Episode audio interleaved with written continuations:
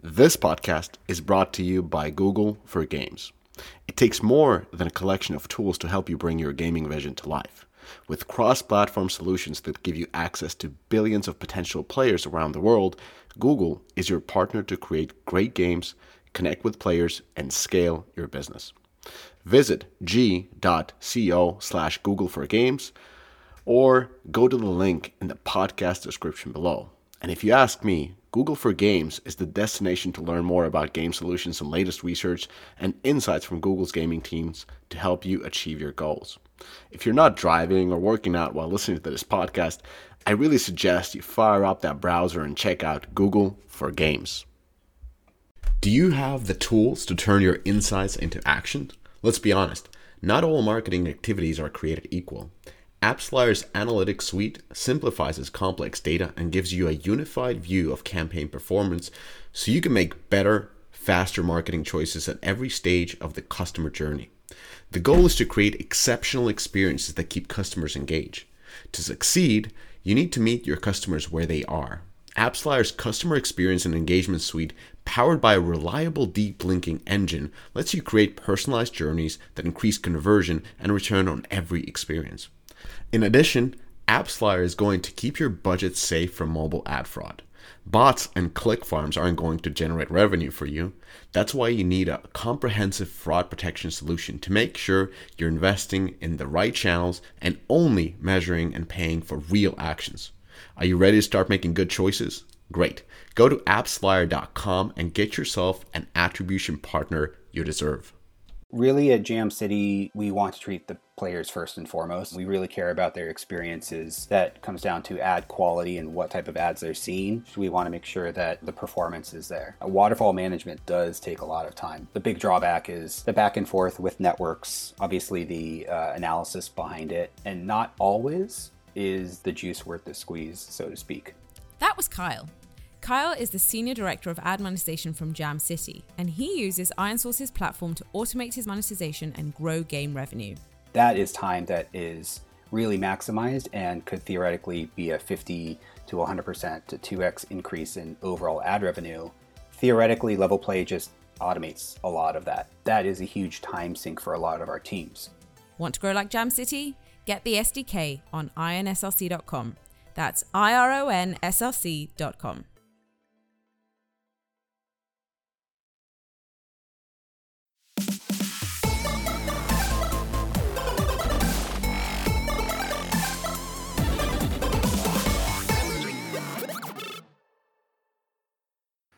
Hello and welcome to Twig number 167. We've got a little bit of, uh, of a shake-up in the cast today.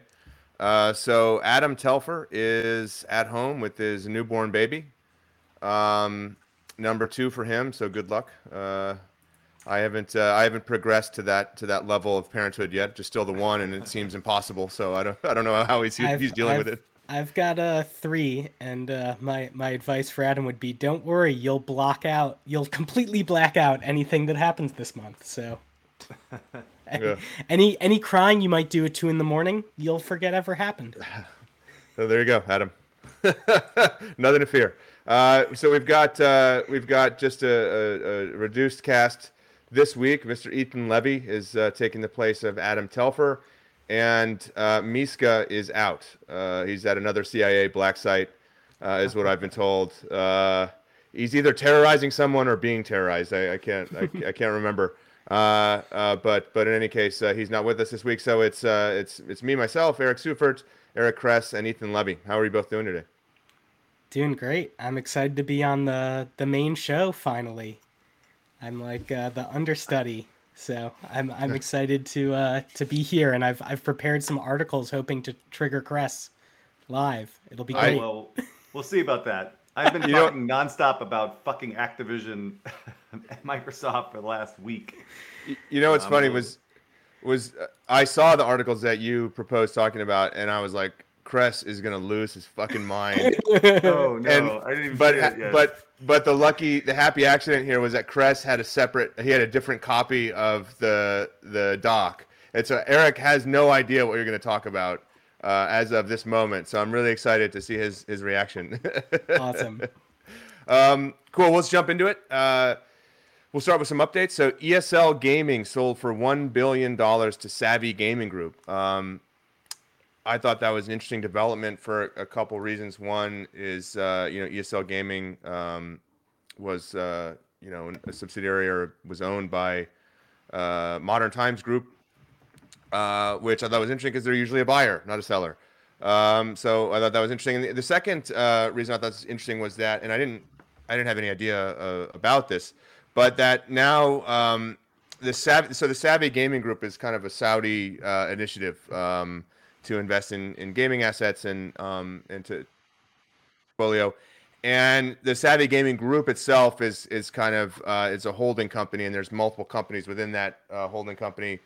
Um, and this is this there's there's three companies within the Savvy Gaming Group, and I can't remember the names of them in the article that I I'm looking at right now on um, on GamesBeat didn't didn't have more detail, but Do they uh, do they own the company that bought SNK, or is that separate?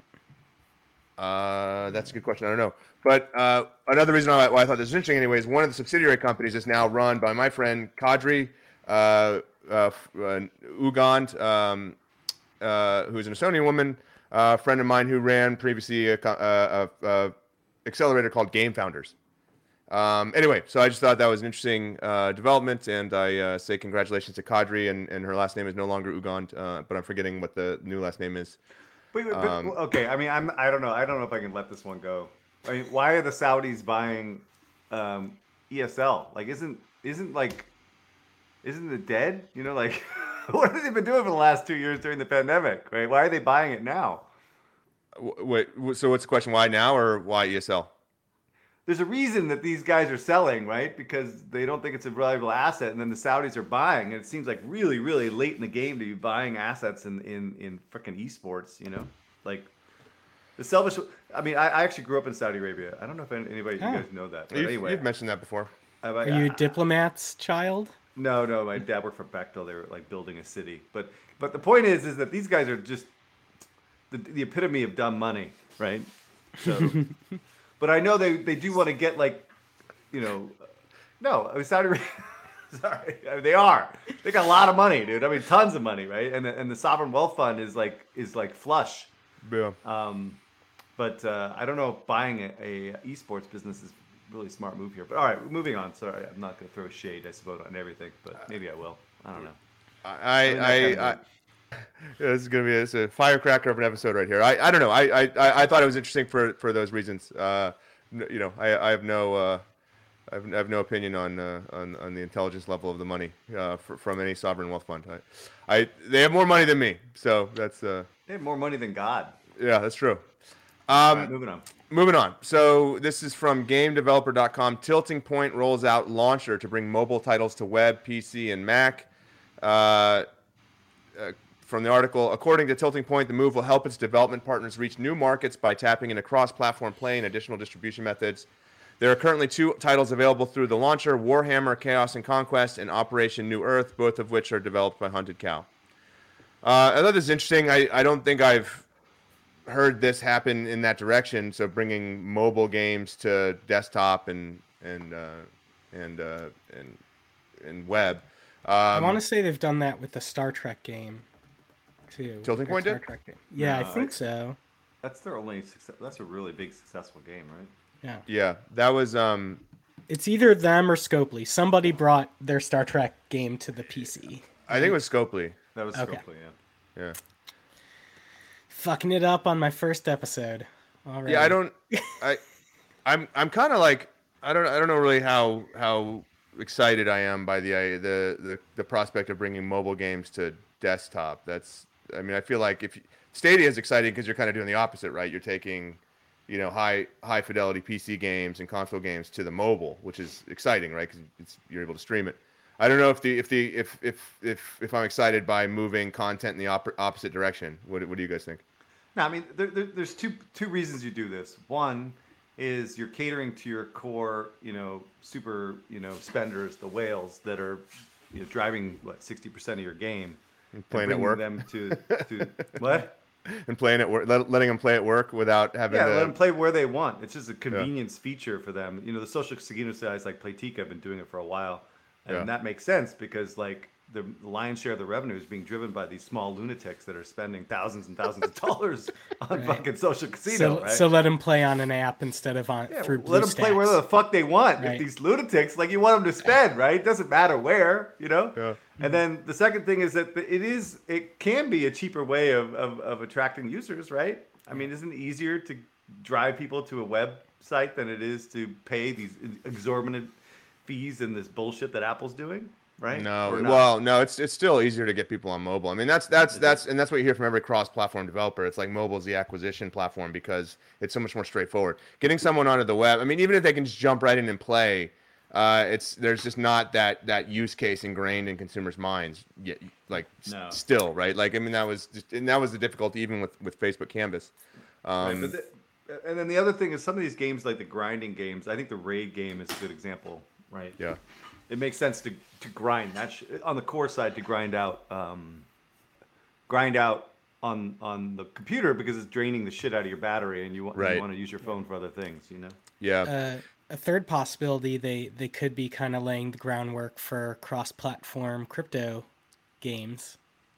Um, just having the tech infrastructure there to distribute their games and know-how on on all three platforms at once. Uh, that's kind of the direction I think things are going. Maybe, but the, there's still the platform restriction, right? I mean, you've you've got to assume that at some point Apple allows you know play to earn games on the app, the App Store, which I don't think they're they're gonna. Well, do. They are. finally, right. I mean, is the Thetan, Thetan Arena where- is on on the App Store right now. I was playing it last night. They're they're just clever about how they separate out the crypto and non-crypto elements. Well, well, yeah, no, I know, but I mean, there's a couple games like that where you, the, the gameplay is available on the App Store, and then the whole crypto sort of component is is, is you know is only accessible via the web. But I, I don't see them ever doing like a full like you're never gonna be able to. I my sense is you're never gonna be able to upload like a full blown like fully contained you know play to earn game with a with a crypto based economy onto the App Store. I just never I don't see that ever happening. ethan disagrees No, I'm. I don't think you'll need to. I, I think you'll be able to achieve business success by having a cross-platform game, where mobile's just one component of it, and so that was my that was my conjecture here. Is maybe Tilting Point is preparing for that cross-platform, uh, future crypto Well, I or mean- non-crypto related. There's a lot I of mean, just you the easiest thing though is they can transact off platform Yeah. right so they don't have to pay the 30% they pay their own transaction fees they just build it why not Well, yeah, but then you're still you're still having an, a, a mobile only SKU, right? And so if you're, you, you know, which is specific to just mobile because of those app store restrictions, and then you have to stream that on desktop. Like it, it's it's what's the what's the point then of streaming the mobile version on desktop, right? Then you just have different versions, which then then increases the complexity of managing the project. But okay, let's uh, let's let's move on. There, I think we could get stuck there for a while. Uh, third third news article is Apple fined 5.6 million for not complying with Dutch dating app order. So this I found really interesting, right? And we talked about this, I believe, last week, and, we've been talking about this for a long time. But but the the, the news last week, um, and I wrote a, an article about it on Mobile Dev Memo, was that you know the Dutch competition competition authority had ruled that Apple must allow dating apps published to the Netherlands App Store to offer uh, alternative payments. And Apple said, okay, we'll comply. Uh, here are the terms. You've got to upload and. Connection Seufert. weird his connection is usually pretty solid it's always freaking Mishka that's a problem yeah Yep. yeah you just you, you cut out Yeah, I know. Shit, I might my internet's so bad. So the third article is uh, Apple fined 5.6 million for not complying with Dutch dating app order. Uh, this is from mobilemarketingreads.com, but it was reported in a, number, in a number of places. And if you remember from last week, we discussed uh, the the ruling by the the Dutch uh, uh, competition authority, and I also wrote an article about it on Mobile Dev Memo. But basically, this Dutch uh, competition authority had had ruled that Apple must allow dating apps to offer alternative payment options in the Dutch App Store, and Apple, uh, in response, said, "Okay, we'll allow we'll allow that, but here are the terms of our compliance. The terms are that anyone who wants to utilize uh, alternative payments must enable one of these two entitlements." Um, that they created, which allows for in-app alternative payments or off-app alternative payments, and you know you you must entitlements so that we know when you're facilitating these transactions, we're still going to take a platform cut, but we haven't determined what that cut will be. Oh, and by the way, you've got a new SKU uh, to the Netherlands App Store. So you've got to you've got to create a, a Netherlands only SKU of your app, upload it to the Netherlands App Store, and that's and that's where you'll be able to collect these alternative uh, payments. So the Dutch competition authority said, no, that is not actually complying with our order, and we're going to fine you every week until you do comply. Comply. Million dollars is not a lot of money to Apple, and that's true. But but that's going to be uh, a regular fine that they incur until they comply. And again, you know, the, the Netherlands is one country, right? And, and, we're we're seeing this sort of cascade of rulings by competition authorities saying, "Hey, Apple, um, what you're doing with the App Store uh, uh, fees." Um, is uh, is is uh, uh, is not permitted, and and and we're going to force you to. to so I just, I just thought you know this is just a really interesting development in the story. Is Apple just you know the Dutch the Dutch competition authority saying no, what you're doing is actually not.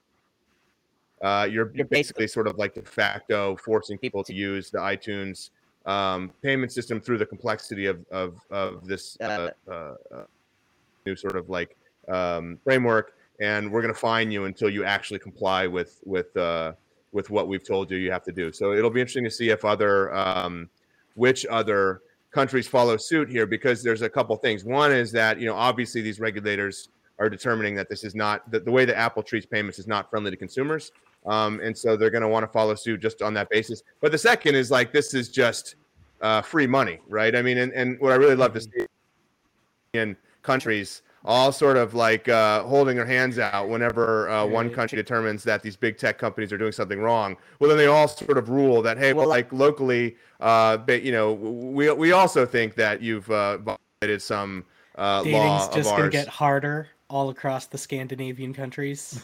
yeah, right. Or you know, Italy is going to have its hand out. France is going to have its hand. I mean, like every country is going to follow. This is just free money, right? Um, and and you, you often see the, the, you know this sort of like wave of of of uh, of lawsuits and and fines being issued across the EU uh, when when these countries realize, hey, there's an opportunity to make some money here. So I think uh, my sense is like this this might quicken the pace. No, I, I would. Even that's more cynical than me. I don't. I don't. No, I think that when these these regulations and these like fighting the tech companies is going to really start in EU because they're the ones that have the um, ability to actually execute against it, and also the the um, the will to do it. Right. So the will in the West in in the United States is very low in general to like go after big tech companies because they're all Western companies or, or, U.S. companies. But Europe is, is doesn't have that kind of problem, and so they go after these guys. They went after Microsoft. They're gonna they're going after Google. They go after they're gonna go after Facebook. So any type of regulation that goes against these big tech companies is likely going to start in Europe and then get moved over to to US. That's the way I look at this. They just have well, the ability to get it done. No, but but yeah, that's but that we're talking about two different things, right? So there's the EC level, at like the the European Union level, European Commission level, and then there's the the individual country level, right? And where you see these fines generally imposed, like these kind of small ball fines, it's it's, it's the country level. It's like, oh, you you owe us eight million euros, or you owe us ten million euros for X Y Z reason, right? Tax evasion, see, or you violated some some local law, and then yeah, the the real sort of like game changing, uh, you know, uh, uh, legal restrictions happen at the European Commission level, and that's where like Spotify appealed, like against uh, right. Spotify kind of uh, issued the, uh, the the the lawsuit or whatever against Apple related to them competing with them with Apple Music and sort of preferencing their own products. Um, and that happens at the EC level, right? Not the individual country level. Although, because because right. you then, see, like, yeah, go ahead. Yeah, I was just gonna say, like, South Korea goes against Apple, right? You know, sets precedent for, you know, opening up the App Store type thing. Right. And, like, again, I think they just have the ability to get this stuff done to set set the things in motion uh, for real, like, broader regu- um, regulation. Yeah, and well, the, the in, in, generally in Europe, they're they're more uh, aggressive about like privacy and and mm. anti-competitiveness too. Yeah, consumer protection. Right. Right.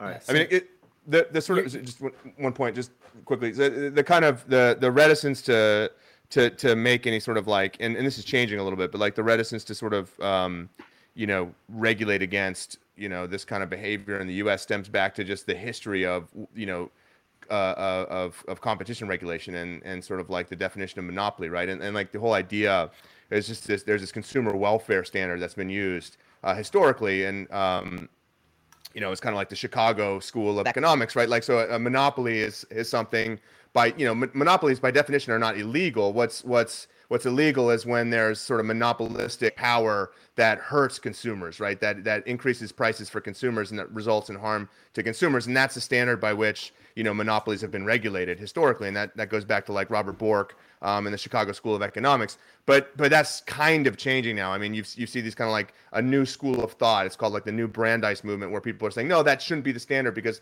look at what the standard produced. It, it produced these monster tech companies. Well, they all offer their products for free right? So so there's a different economic paradigm here that's driving innovation and consolidation, and, and we need to we need to sort of monitor and regulate that. Right.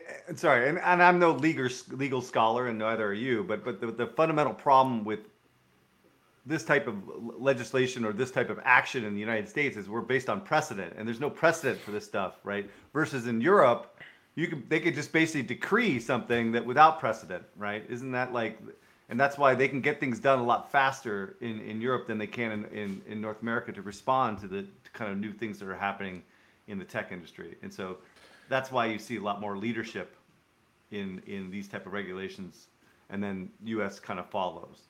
So yeah, I mean, that, right. but but also the U.S. is generally more pro business, right? I mean, and and and you know, especially at like so so. The, the, but again, this new school is trying to like break that precedent. I mean, like Lina Khan right now, who's the the chairman of, of um, you know, uh, the FTC, that she she said, look, th- there should be a new precedent. There should that we should abandon this consumer welfare standard because it doesn't work anymore. But you know, the the degree to which she's successful remains to be seen. I think there's a lot of pushback to her sort of mode of thinking.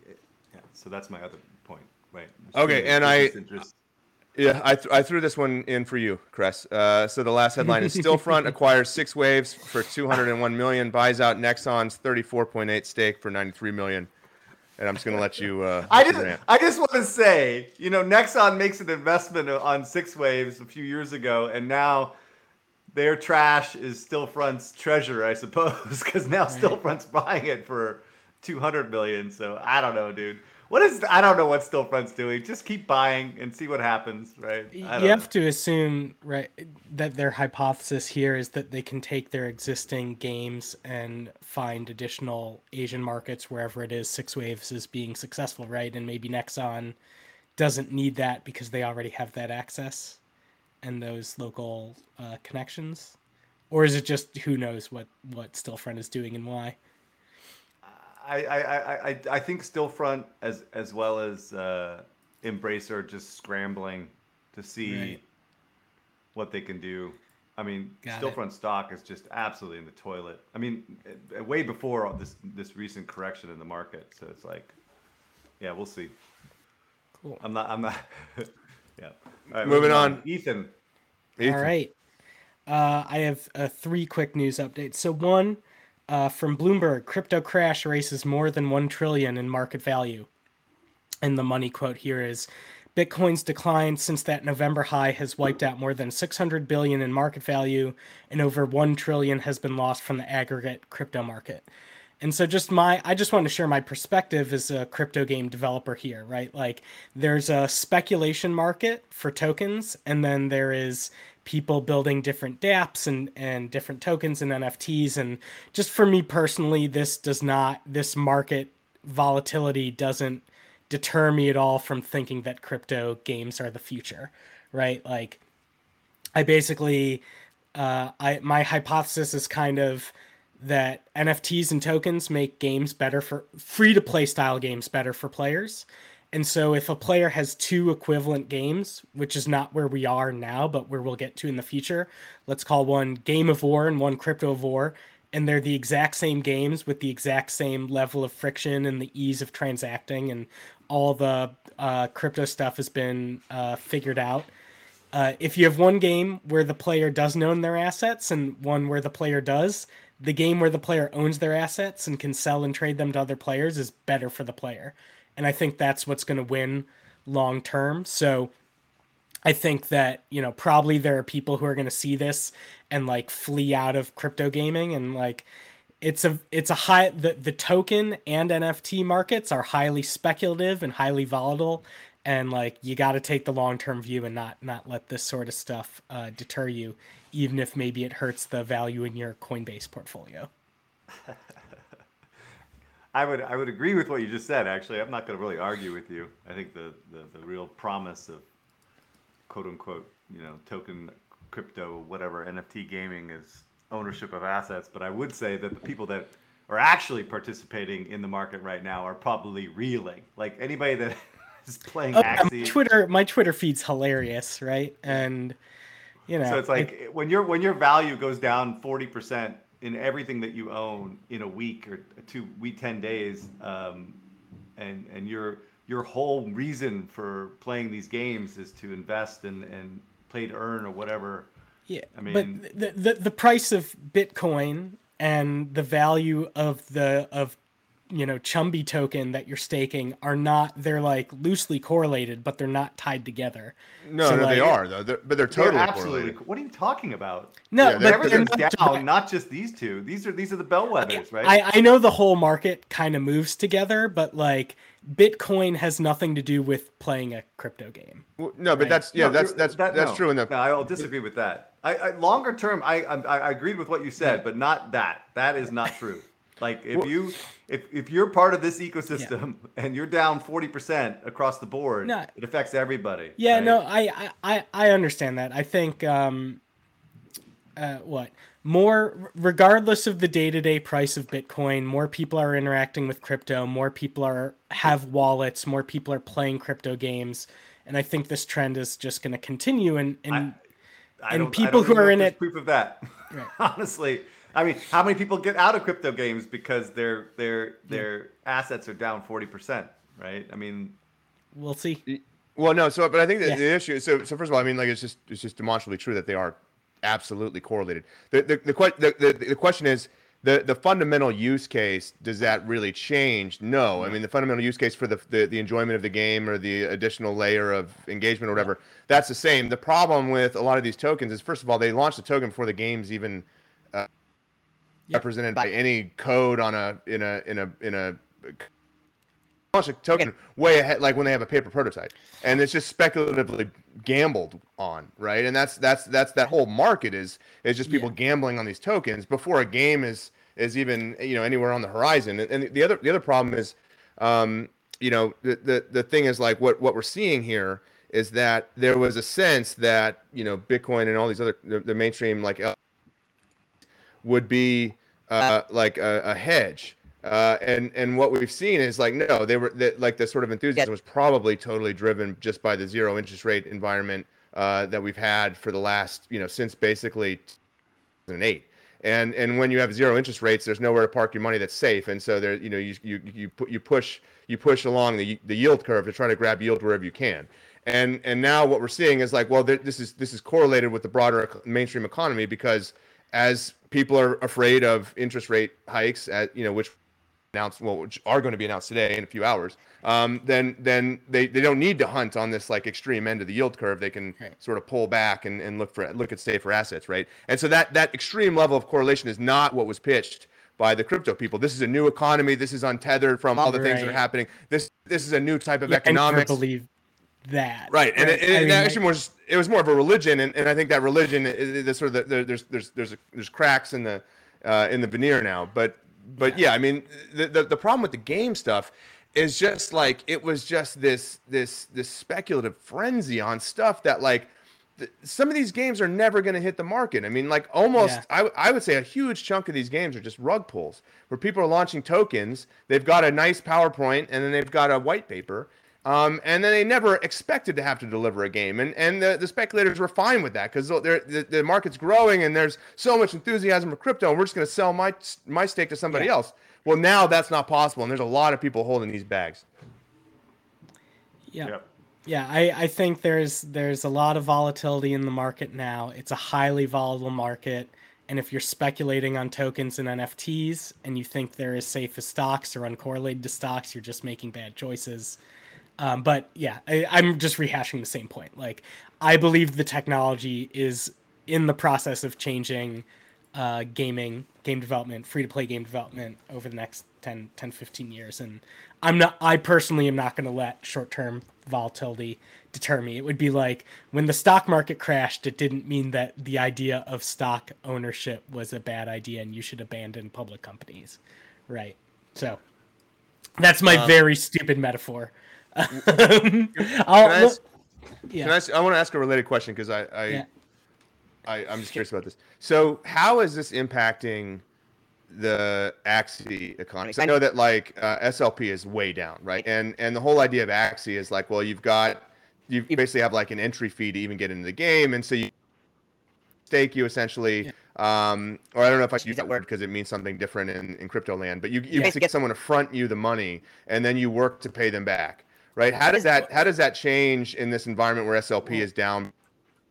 Is SLP not the in-game token? Is it? There, there are two tokens, AXS and SLP. Both are down. Both were down before this market correction. So, like Axie Infinity, as as a game designer, their game economy is very poorly constructed. It was actually constructed to burst, in my opinion, and they need to add additional features to the game uh, to bring utility to those two tokens, um, and to either you know, like they're trying to do stuff around removing Axies uh, from play uh, right now, but like there's A- Axie is not currently a sustainable um, game economy, and so I don't personally I don't really hold it up as as an example of something um, that should be emulated. It's hugely successful, but I think it you know it it feels to me almost like early Facebook Canvas games that popped as soon as um, you know sharing on on the on the news feed disappeared. No, but right? that's that's Like- fine. But but you you may not you may not associate Axie with like you know sustainable successful crypto gaming, but anyone who plays crypto games does, right? I'm but I'm I'm curious I'm curious about and that's a problem, right? That's a problem because if that if the game implodes, then that's going to be the association, right? Well, and that's that's going to be it's- problematic. it's- but the thing, is so when I started playing Axie, I, I spent sixteen hundred dollars to get four, and well before this current week of of tokens going down, my NFTs were worth maybe a quarter of what they were worth. So I haven't looked at them this week. I, I haven't looked at you know I can look at the chart of what AXS is. Can, can, I, at, can I just can I just stop Yeah. you there? yeah. So you you're you lost let's say fourteen hundred bucks on playing research Axie. costs research cost i mean right now i i've lost 1400 on paper i don't i don't realize those losses until i get rid of my Axies but i mean it's not a i went into it right? i didn't go into it as an investment of money i went into it an investment in knowledge Okay. That's- Okay. But, but- can I, just, I, I just want to revisit the question though, because like, I, Yeah. how is that, how is that affecting like the sort of community right now? So like, if I join, so if I joined Axie this week, I'd, I'd have, I'd have to pay much less to basically start playing the game than someone who joined Yeah. two months ago, and someone who joined two months Correct. before that would have had paid more. So what, how is that impacting that kind of, what, what do they call it? Like a sponsorship program? the scholarship program Scholarship so program. i mean i don't know i i'm not i i haven't been uh, monitoring the yield guild um uh discord right it's just like one of a hundred discords i'm in Well, as Yeah, the, as but- the poster child of of crypto gaming, um, the Axie thing is pretty freaking scary. Yeah. Well, I just no, want because like if, but if I oh, just because if I'm if I'm in the game and I've been a, a scholarship uh, bestower previously, Yeah. right now I wouldn't do it because the val- I wouldn't give out scholarships because the value of my NFTs is low. If I expect it to go back Well, it's- up, I want to so hang on you- to I my. don't, I don't think you understand. So the, the if you if you uh, the way the scholarship works, I own the NFTs. Like I should be renting out my Axies right now, because the way it works is you let someone log into your account and play with your Axies, and then you split the tokens that they earn between the two of you. So regardless of what the token price is, I by being lazy and not having a scholar, my assets are sitting on the shelf not earning their yield of SLP. So if I found someone to play every day with my Axies, then I would be making some SLP regardless of the price. But because the, they're not being used, I'm making nothing. And so um, since I already own the Axies, if I was maximizing their value, I would have them uh, rented out as a scholarship right now. I see. Okay. Yeah, So I, didn't, I the- don't. the I'm not super familiar with the. Yeah. Then then the problem is um, because the price of Axies is going down, the price of AXS is going down, and the price of SLP is going down. If I were someone who wanted to make money as a scholar, I would not be looking at Axie Infinity right now Right. to be a scholar in. I would try and find a different game with better economics than Axie has at this present moment. Uh, you know, Axie has a lot of money and a lot of momentum, and so they probably, uh, you know, they can add and grow their game over, add to and grow their game over time, and maybe they'll change the game in a way that the AXS price and Axie price goes up over time, um, and that's kind of what my next next news story is about. But um, But just, just like okay, just just to just to fully understand here. Yeah. So, so then then they're in a death spiral, right? Because like the whole the whole Yeah, pump here is so this- you got more people coming in all the time. The NFTs worth more money over time, and, and SLP goes up over time. Wow. Well, the, the the problem. So when I say it's a poorly designed economy that was doomed to collapse, the only purpose of playing the game right now is to earn tokens to breed Axies to sell those Axies. So both AXS and SLP are used for breeding. So Right. as people come into the people on the buy end of AXS and SLP, they're buying it to breed Axies to sell Axies. So the more people that are in the market, the high the bigger the supply of Axies is and also the bigger the supply of SLP is because it's an inflationary token. The more people that are playing it, the more is generated per day. So like the game was set up to burst because the more popular it gets, the more people playing it, the only thing they can do is increase the supply of, of Axies and increase the supply of SLP. And so like there was a natural tipping point. Um so if I was a Scot like I said, if I was a scholar, I wouldn't be playing Axie. If I I would not buy Axies right now. Um, you know, this is just me my my personal viewpoint. It, but like the the potential earn rate of playing Axie right now isn't very high, and I don't find the game that fun. There are other games that I think that are more fun to play. All right, let's let's move on. We don't make this a crypto podcast. Let, let me, can I just say, can I, let me, I just Yeah. want to point out one thing because I'm, I'm looking at the the um, price chart right now, and in Yeah. three months the price is by 98 percent. Yeah, I that's that's what I was saying. The price was going down way before last week. No, Right. sorry, it, it's not. It's it's down less than that, but in th- in the three month time frame. But it's it, it, from peak within the last three months is down like 98 percent. Of of SLP? SLP. SLP, yeah. Yeah. Yeah, yeah. And th- that's what I was saying. Like the regardless of this current article of a trillion dollars being wiped off tokens, Axie was already Right. in a in a downward trend on all its prices. Okay. Sorry for interrupting this podcast, but I got an important message. It's about increasing your game's revenues. I bet your mobile games is ready to find new, untapped audience and a juicy 40% revenue boost. Well, you can achieve global reach and acquire new players with local payment methods and exclusive content and with huge savings on platform fees. After recent events allowing developers to sell virtual items and currencies directly to players with a substantial savings on transaction fees, Xsolla launched Webshop for mobile games. This timely solution helps you unlock global potential and grow your mobile games beyond the App Store and unite your player community across all devices. Plus, it can also improve discoverability and boost player retention. If you're ready to increase revenue, save on fees, and ing- regain control over distribution, Xsolla Web Shop for mobile games can help you succeed. Visit xsolla.pro slash DOF or go to the link in this podcast description. Now, back to the episode. Okay, folks, let's take a little break from the conversation, talk about your post IDFA cross platform strategy. More specifically, how you're going to monetize that sweet console and PC audience of yours. Well, here's where PlayerWON comes to the picture, providing a huge revenue opportunity for developers and publishers. In fact, it's the only engagement and monetization platform designed to reward free to play console and PC gamers. Now I know what you're thinking players don't want to watch ads on console and PC. Well, that's actually not true. According to extensive surveys with players who are playing the most popular AAA free to play games, PlayerWON found an overwhelming desire, 77% to be accurate, by gamers to have an option to earn free in game content in exchange for watching 15 to 30 second advertisements. Now, the second thing you're thinking about is that you don't want to show other games to your console and PC players. Well, PlayerWON got you covered once again.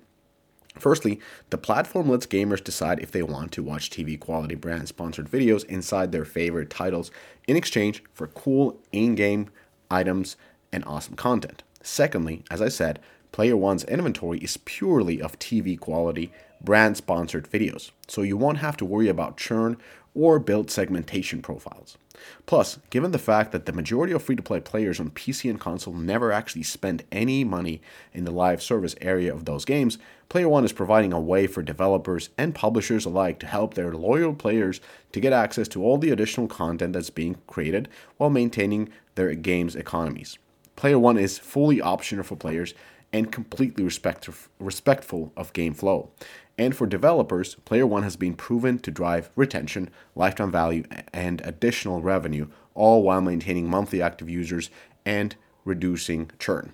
Everybody wins with PlayerWON. Gamers unlock immediate rewards, developers enhance the playing experience and generate passive revenue, and brands connect meaningfully with the most passionate audience in media. Visit playerwon.com to see how it works in practice or get go to the link in this podcast description below.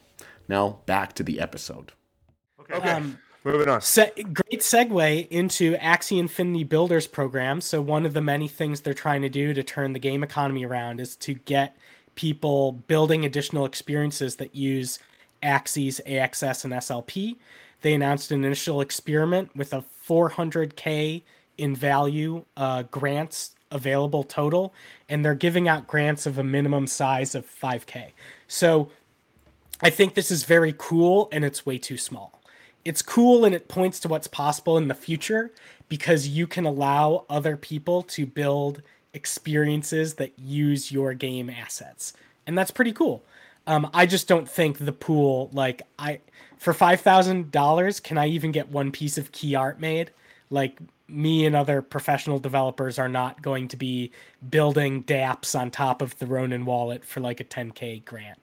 Um, so I think it's an interesting experiment, but if they want it to be part of turning Axie around, it, it has to be a much larger grant program, especially considering how much value of AXS they're sitting on, even at the reduced prices. Um, I'll do one last piece of news. I'll try and do it really quick. So uh, this is from Kotaku. Raven's new organizational change conveniently breaks up union members. Um, this is a terrible take, in my opinion. Um, so I started in QA. I've I spent two years doing like QA and low level production tasks, and I've been on the hiring end of turning QA people into other specialties, and like um, when I read what the what the studio is doing, they're turning temporary people into full time people, and they are taking QA people out of the smelly room. Like I spent a year in the smelly room where nobody on the dev team knew who I was, and when the project when we were between Star Wars Battlefront one and two, I got laid off. Like my experience has been having embedded QA people. They develop relationships, they develop expertise, I know a uh, executive producer at Scopely who was an embedded QA person on Dragon Age Legends 12 or 13 years ago. On Legendary, an embedded QA person became the designer who's making and owning skills. On Tetris, an embedded QA person became a product man. I actually, me and Christian had to spend months like convincing Herman, like, you are great. We want to train you to be a product manager. And he finally like relented. Um, so I think the studio, you know, is actually, regardless of what they're trying to do about like the union, um, they are taking action to make lives better for QA people. And I think framing this as bad for QA is just a, a, a bad take. Um, Kotaku doesn't know what they're doing. Just right. stop. Just but, stop reading this. I mean, anybody who still listens to Kotaku, yeah. just I mean, Wall, really? Wall Street Journal had the same bad take as did Polygon. Oh, really? They're like, they're putting them in different rooms. They won't be able to organize. Like, do these people not have cell phones? Is not going if if not being in the same room is what prevents them from unionizing, then I, I guess they didn't have the motivation, right? Like they, have, they, have they have cell phones, they have Telegram, they have Discord. They they being in different rooms during the workplace hours should not prevent them from unionizing. Yeah. And as I said, I think uh, from the outside, this seems like a good faith effort, along with turning temporary people into full time people to make lives better for for their QA folks. So Have you seen Mythic Quest? That, that show? Yes, yes. Uh, That's- You know I what? love it. It was funny. You know what I thought they got absolutely perfectly correct was a like the just the layout and design of game dev offices with like those cardboard Mhm. cutout, you know, Yeah, uh, uh, of of in-game characters all around the office, and then the QA room, just like this dark, kind of like nasty, like it's it's it's it's Yeah. like the furniture's been there for like. And Wow. like it's just never been cleaned. I, I, that I was I, I had a really bad QA experience. I was in the QA room. I got repetitive stress injury in both my arms and herniated disc in my back from stress. Like it took me years to get over those injuries. So I'm very sympathetic with the QA people here. I just uh yeah, I don't know. Dude, tell tell take. people you got the herniated disc playing sports. Don't tell them I wish. video games for Yeah. so This is- long. actually, Stress, this is- self-imposed stress. Anyways, This dovetails with my first update, actually, with this whole Activision deal. Just to just to clarify a few things, and then talk about something that's really bugging me um, the last couple weeks. First, the expectations on Call of Duty being exclusive. I got a lot of pushback from actually people from Activision that this was never going to happen. PlayStation would continue to be a Call of Duty platform. Blah blah blah blah blah blah. blah. No, no, no. Okay, so I think Bloomberg, uh, Schreiber, Schreiber, whatever his name is, he basically is saying exactly what I wanted to say. What will happen? The next one or two Call of Duties will be on PlayStation platforms, and Warzone will continue to be on PlayStation platforms. But 2013, sorry, 2024, that game is going to be exclusive on Xbox, and no matter that is what's going to happen. So sorry sony. You're not you know you fanboys you're not getting call of duty in perpetuity right? Period. End of sentence right? There's no sense in this. Okay. So i want to be clear on that. I think that's become the consensus anyway but some people are still kind of feeling that like microsoft will be idiotic to take it off the platform because it costs so much could make so much money but that's all nonsense. Um, uh, the other thing, this thing is that's bugging me the most is that uh, for some reason, I, Phil Spencer evidently is a really good guy because everyone seems to love him, right? And I think Microsoft Game Pass is like, uh, you know, endeared the the enthusiasts to them, and for good reason. I mean, it's a Yeah, great it's a deal. great deal. It's a, it's a great, great, great idea, you know, uh, and they're executing really well against it. But, but no one's really talking about the bad part of this potential acquisition, right? Like, you know, it's like Phil and Microsoft in general are like the lion in the Serengeti, right? And they see this wounded animal, this gazelle, this beautiful gazelle, and they pounce on it, right? And, I think and you're the only person the calling it, right? A beautiful gazelle.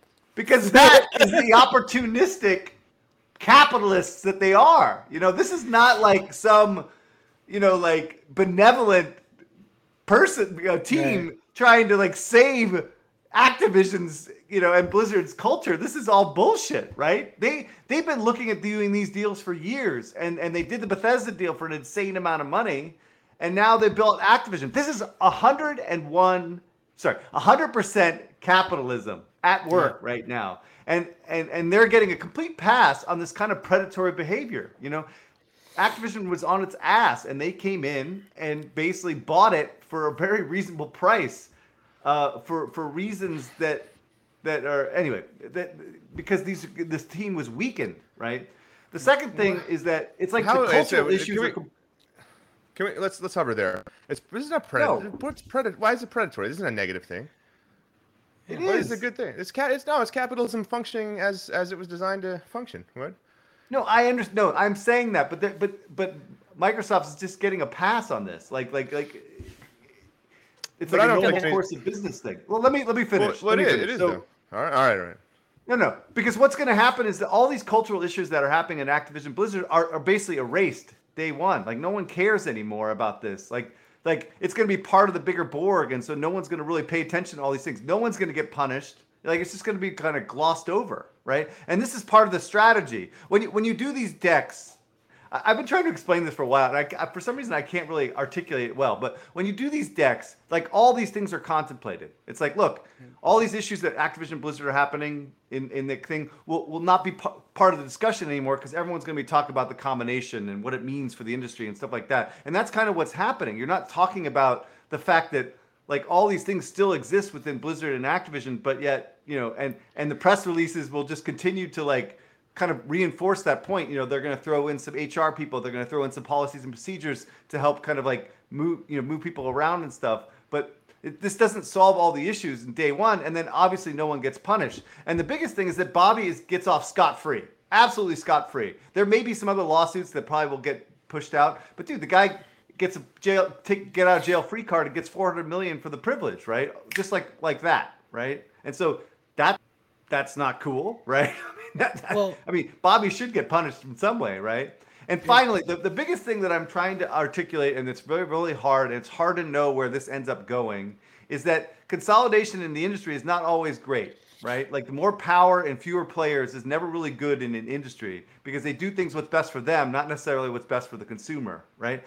I don't know what the prospect here is and how this will evolve over time, but the the prospects of devaluing content is, is still a big problem here. When you're getting so much content for such a little price, what does that mean for all the other competitors? And so, for example, if you have a subscription to Microsoft service and you get Call of Duty for free every year, why would you ever buy Battlefield? Why would you ever buy Ghost Recon? Maybe why would you buy Far Cry ultimately? Like, what's your incentive when you get this for free to buy other things and spend another $70 on something else?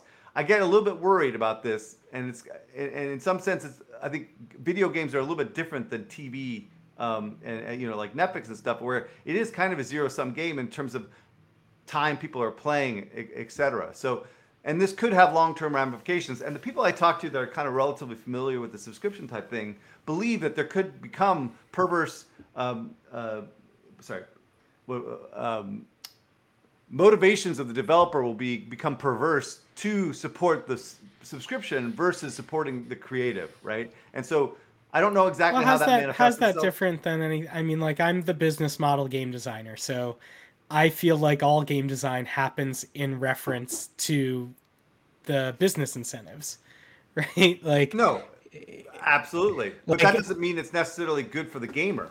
And I guess my whole point is that the gaming community Well- seems to be completely ignoring this. Some people are talking about it on the periphery, but like you know, Kotaku, IGN, you know, what what all the guys what- that have been covered.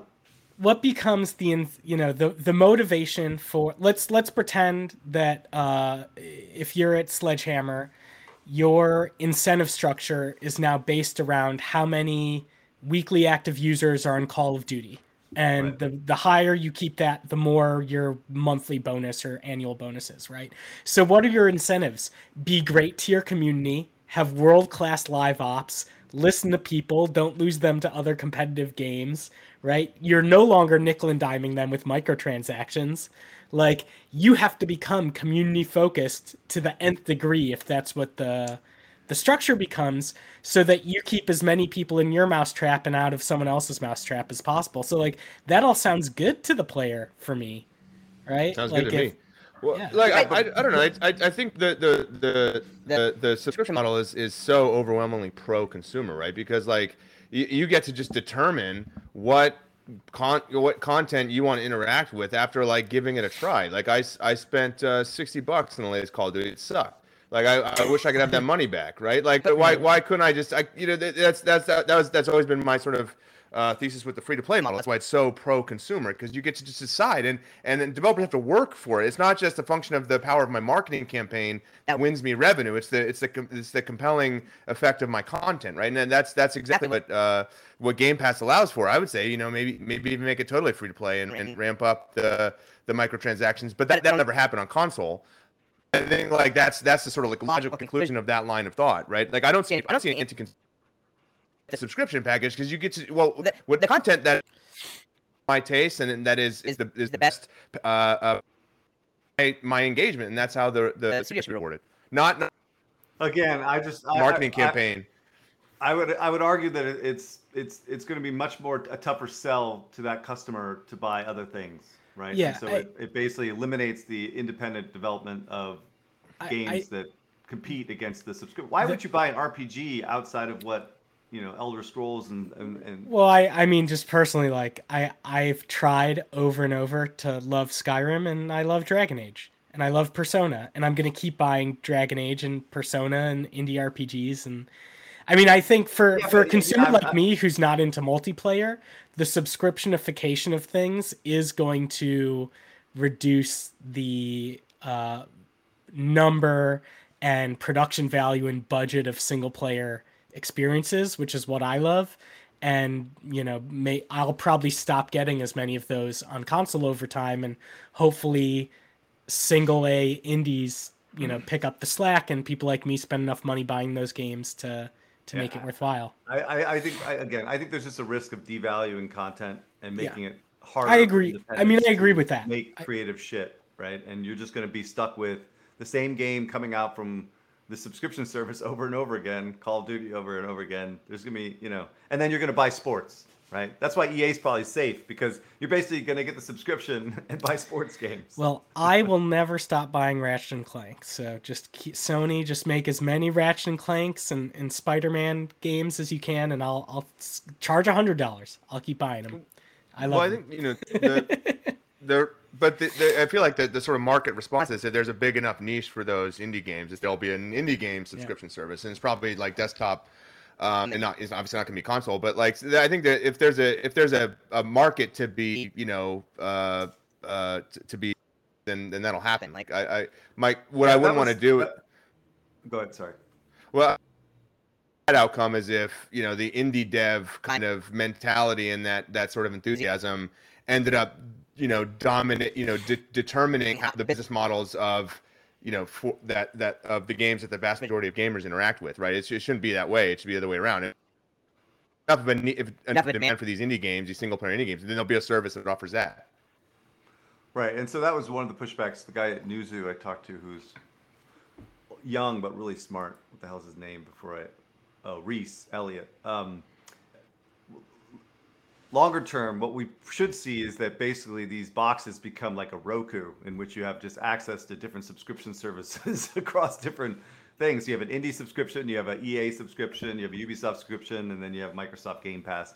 That that's potential, but uh, again it's it's a little bit scary. Maybe it's because I'm very old school in, in my thinking, but in terms of how places like Ubisoft, Capcom, Konami, all these other you know last the last remaining independent developers can compete in a space in which you're just giving away content at such a low value. Um, it gets a little bit scary as to what what how and this will evolve. And historically, whenever big M and A happens in the space, these pundits are super aggressively, you know, worried about.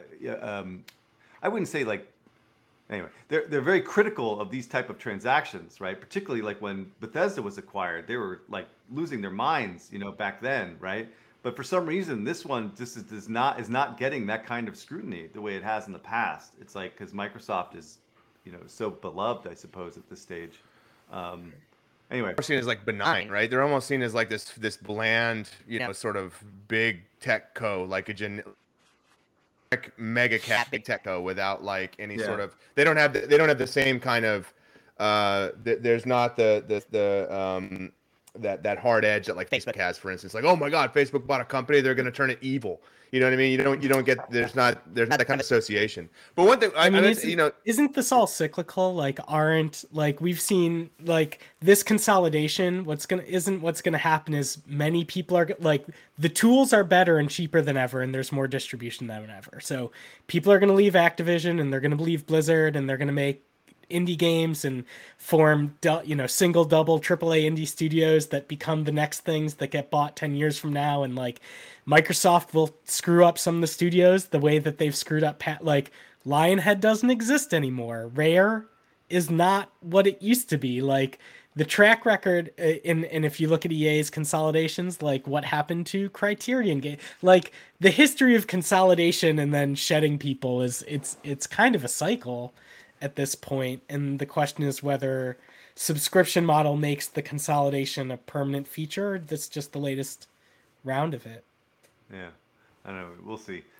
The last quick thing is that uh, Kabam shuts down Realm of Champions, which and and also changes the leadership at the top. Now, I obviously I worked at Kabam with Tim and Tim Fields, who's been there for almost eight years, um, has been he's moving on, and they have a new guy named Seungwon Lee, who I, I don't know, but he's evidently been at Netmarble for a long time.